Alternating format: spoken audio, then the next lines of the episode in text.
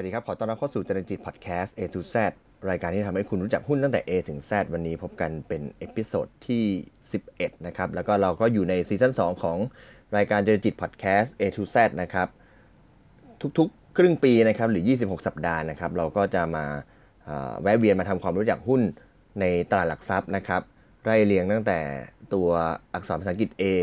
จนถึงตัว Z นะครับ แล้วก็ตอนนี้เนี่ยเราก็อยู่ใน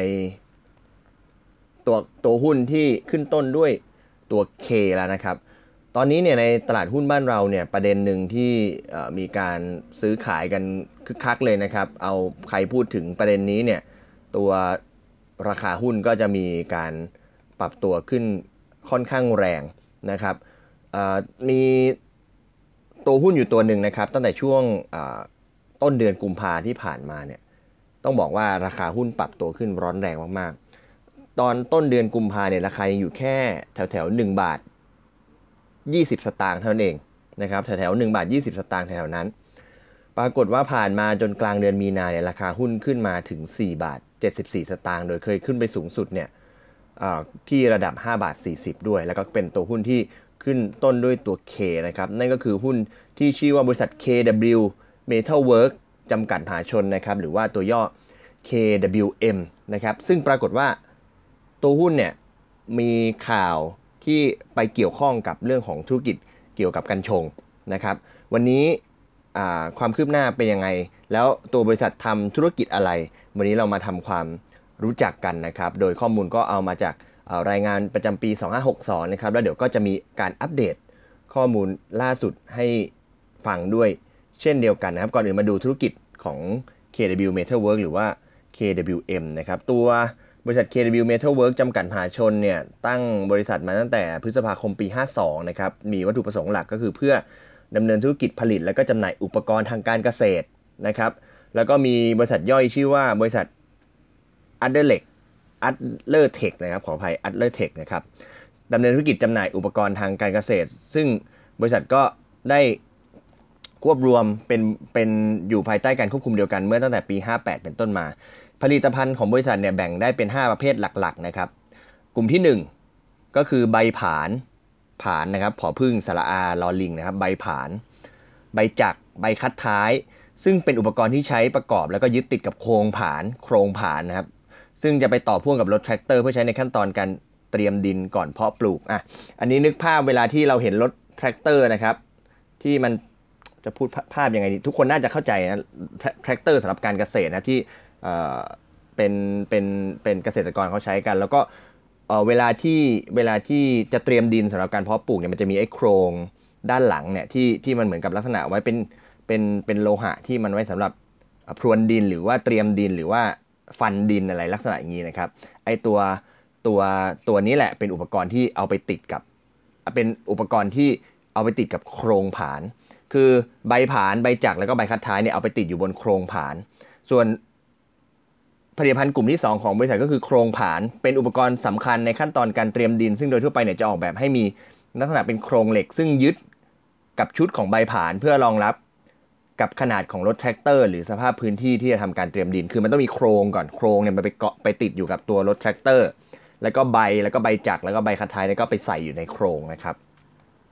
ใบเกลียวลำเลียงนะครับ กลุ่มที่ 3 เป็นส่วนประกอบในอุปกรณ์การลำเลียงขนส่งต่าง ๆ เช่นข้าวเปลือก เม็ดพลาสติก ผงแป้งเศษวัสดุนะครับมีให้เลือกใช้ทั้งแบบเกลียวขวาและก็เกลียวซ้ายตามความเหมาะสมของของงานเกษตรหรืออุตสาหกรรมนะครับ ถัดมาใบดันดินนะครับ ใบดันดินขอไปเป็นอุปกรณ์ยึดติดกับรถแท็กเตอร์ส่วนใหญ่ก็เพื่อใช้ดันเกลี่ยหน้าดินให้เรียบนะครับ แล้วก็สุดท้ายใบมีดตีดินหรือว่าโรตารี่นะครับหรือใบมีดจอบหมุนนะครับ เป็นอุปกรณ์ที่ใช้ต่อพ่วงกับรถแท็กเตอร์เพื่อใช้ในการพรวนดินนะครับ ทีนี้เรามาดูโครงสร้างรายได้ของบริษัทว่าไอในในใน อุปกรณ์การเกษตรที่บริษัทขายเนี่ยมันมีโครงสร้างรายได้อย่างไรบ้างนะครับ ถ้ารายได้จากการขายใบผ่านนะครับ ก็จะเป็นสัดส่วนอันดับหนึ่งเลยนะครับ ในช่วงปี 60 61 62 เนี่ย สัดส่วนอยู่ที่ 50% 56%แล้วก็ 63%นะครับ ถัดมาเนี่ยก็จะถ้าเป็นโครงผานเนี่ยก็จะอยู่ระดับประมาณปี 60 61 62 นะครับ ก็อยู่ 16% 14%แล้วก็ 10%ใบเกลียวนะครับ 16% 15%แล้วก็ 9%แล้วก็ใบใบดันดินนะครับ 15.8% 13%แล้วก็ 14.8%นะครับ ส่วนใบโรตารี่กับเครื่องผสมกับเครื่องผสมปุ๋ยเนี่ยเพิ่งมามีสัดส่วนรายได้ในปี 2562 นะครับ ประมาณสัก 1%นะครับ นอกนั้นก็เป็นรายได้รายได้แล้วก็จากการขายแล้วก็บริการอื่นๆเนี่ยอีกราวๆสัก 5%นะครับ ก็บริษัทเนี่ยก็ มีความตั้งใจที่จะขายสินค้าที่มีคุณภาพสูงนะครับ มีอายุการใช้งานที่ยาวนานกว่าผลิตภัณฑ์แบบทั่ว ๆ ไปนะครับผลิตภัณฑ์ของบริษัทเป็นเครื่องทุนแรงในกิจกรรมทางการเกษตร เพื่อเพิ่มประสิทธิภาพในการทำงาน เช่น ลดจำนวนแรงงานคน ลดระยะเวลาการทำงาน ช่วยให้ใช้ปุ๋ยได้อย่างมีประสิทธิภาพนะครับ แล้วก็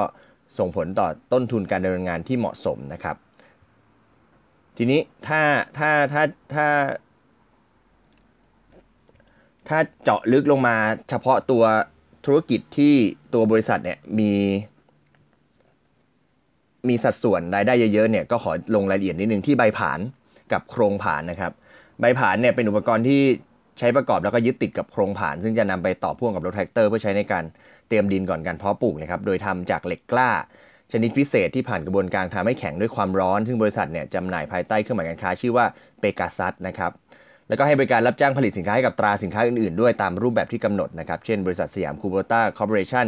จำกัดภายใต้เครื่องหมายการค้าตราช้างนะครับ ก็กลุ่มใบผานเป็นกลุ่มที่สร้างรายได้หลักให้กับบริษัทสูงที่สุดนะครับ ลูกค้าส่วนใหญ่ก็คือเป็นพวกผู้ผลิต แล้วก็จำหน่ายเครื่องจักรการเกษตร โดยมีสินค้าในกลุ่มใบผ่านเนี่ยเป็น 3 ประเภทนะครับ ก็ได้แก่ใบคัดท้าย ใบผ่านแล้วก็ใบจักรนะครับ ใบคัดท้ายเนี่ยถ้าเราดูรูปเนี่ยก็เหมือนเป็นลักษณะที่จะทำให้มันสามารถที่จะเปลี่ยนทิศเปลี่ยนทางได้นะครับ ส่วนใบใบผ่าเนี่ยก็คือเป็นตัวที่มันไปสัมผัสกับดินนะครับ ส่วนใบจักรก็คือเป็นตัวที่จะทำให้เกิดการการหมุนนั่นเองนะครับ อันนี้ดูจากภาพนะครับ ผมอาจจะไม่ได้ไม่ได้พูดได้ถูกต้องที่สุดนะครับ อันนี้ดูจากภาพที่ทางบริษัทเขาเขาเขาโชว์ให้ดูนะครับ โครงผานเป็นเป็นตัวที่ เป็นตัวโครงที่ก่อนจะเอาพวกใบผ่านไปติดนะครับ โครงผ่านเนี่ยต้องออกแบบให้มีขนาดเหมาะสม แล้วก็มีความแข็งแรงสูงนะครับ โดยทั่วไปจะเป็นลักษณะของโครงเหล็กกลม หรือโครงเหล็กเหลี่ยม ซึ่งยึดติดกับชุดของใบผ่านนะครับโครงผ่านบางชนิดเนี่ยออกแบบให้สามารถลดหน้ากว้าง ในการถ่ายหรือสามารถปรับลดจำนวนใบผ่านได้เพื่อรองรับขนาดของรถแทรกเตอร์ แล้วก็สภาพพื้นที่ที่จะทำการถ่ายแล้วปรับหน้ากว้างในการถ่ายแต่ละใบผ่านให้ลดลงนะครับ โครงผ่านของบริษัทเนี่ยใช้หลักวิศวกรรมในการออกแบบ คือใช้เหล็กคุณภาพดีทำให้แข็งแรงทนทานนะครับโครงผ่านเนี่ยมีหลายประเภททั้งโครงผ่านบุกเบิกโครงผ่านพรวนโครงผ่านพิเศษที่สามารถตัดสับเปิดหน้าดิน และก็พลิกกบดินได้ในขั้นตอนเดียว โดยอาศัยหลักการทำงาน ระหว่างใบจักรและก็ใบผ่านนะครับโดยโครงผ่านที่บริษัทจำหน่ายเนี่ยเป็นโครงผ่าน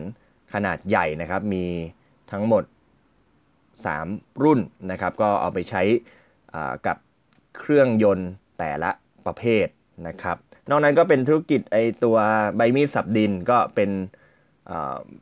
เป็นลักษณะของมีดมีดมีดที่ใช้ในการ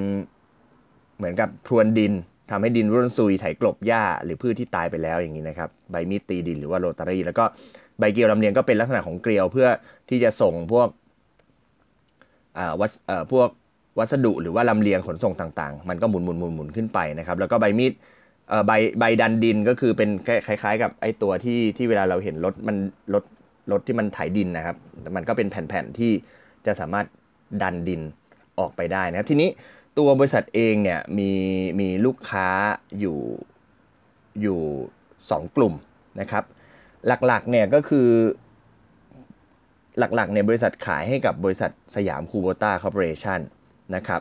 ตัว KWM เนี่ยหลักๆ คือลูกค้าหลักเป็น ก็คือขายให้คูโบต้าและคูโบต้าไปขายต่อให้กับผู้ใช้ขั้นปลายนะครับ โดยจะมีทั้งการที่บริษัทขายสินค้าของบริษัทให้คูเบต้าเอง หรือว่ารับจ้างผลิตให้กับคูเบต้านะครับ อีกกลุ่มหนึ่งตัวบริษัทเองก็ไปขายให้กับร้านค้าปลีกร้านค้าส่งสินค้าการเกษตรนะครับ แล้วก็จึงจะไปขายส่งต่อให้กับทางผู้ใช้ต่อไปนะครับ โดยในปีตัว 6061 เนี่ย ก็ต้องบอกว่า สัดส่วนการขายให้กับบริษัทสยามคูโบต้าเนี่ยอยู่ในสัดส่วนที่สูงมากนะครับปี 60เนี่ยอยู่ 92%นะครับแล้วก็ปี 61เนี่ยอยู่ที่ 86%นนะครับแล้วก็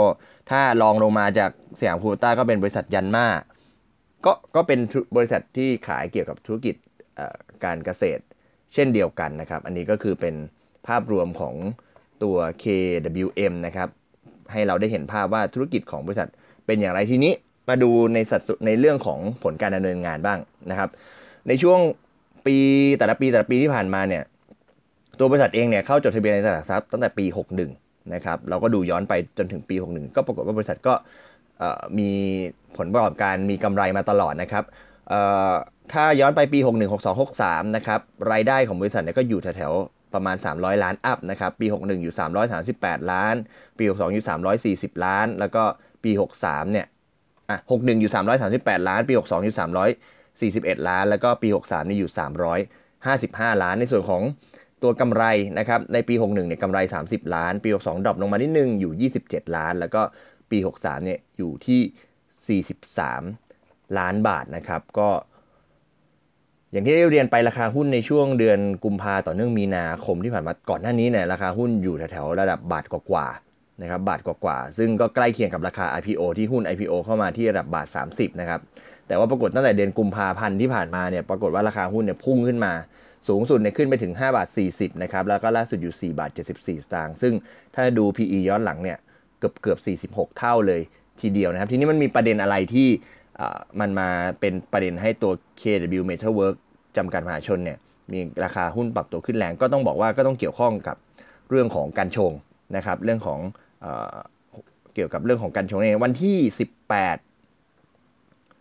กุมภาพันธ์ที่ผ่านมาเนี่ยตัวบริษัทเองเนี่ยได้มีการแจ้งตลาดหลักทรัพย์นะครับว่า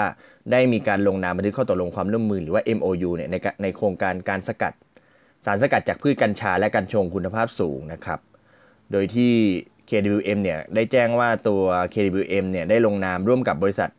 โรงงานเภสัชอุตสาหกรรม JSP ประเทศไทยจังหวัดมาชนนะครับหรือว่า JSP Pharma นะครับในโครงการชื่อว่า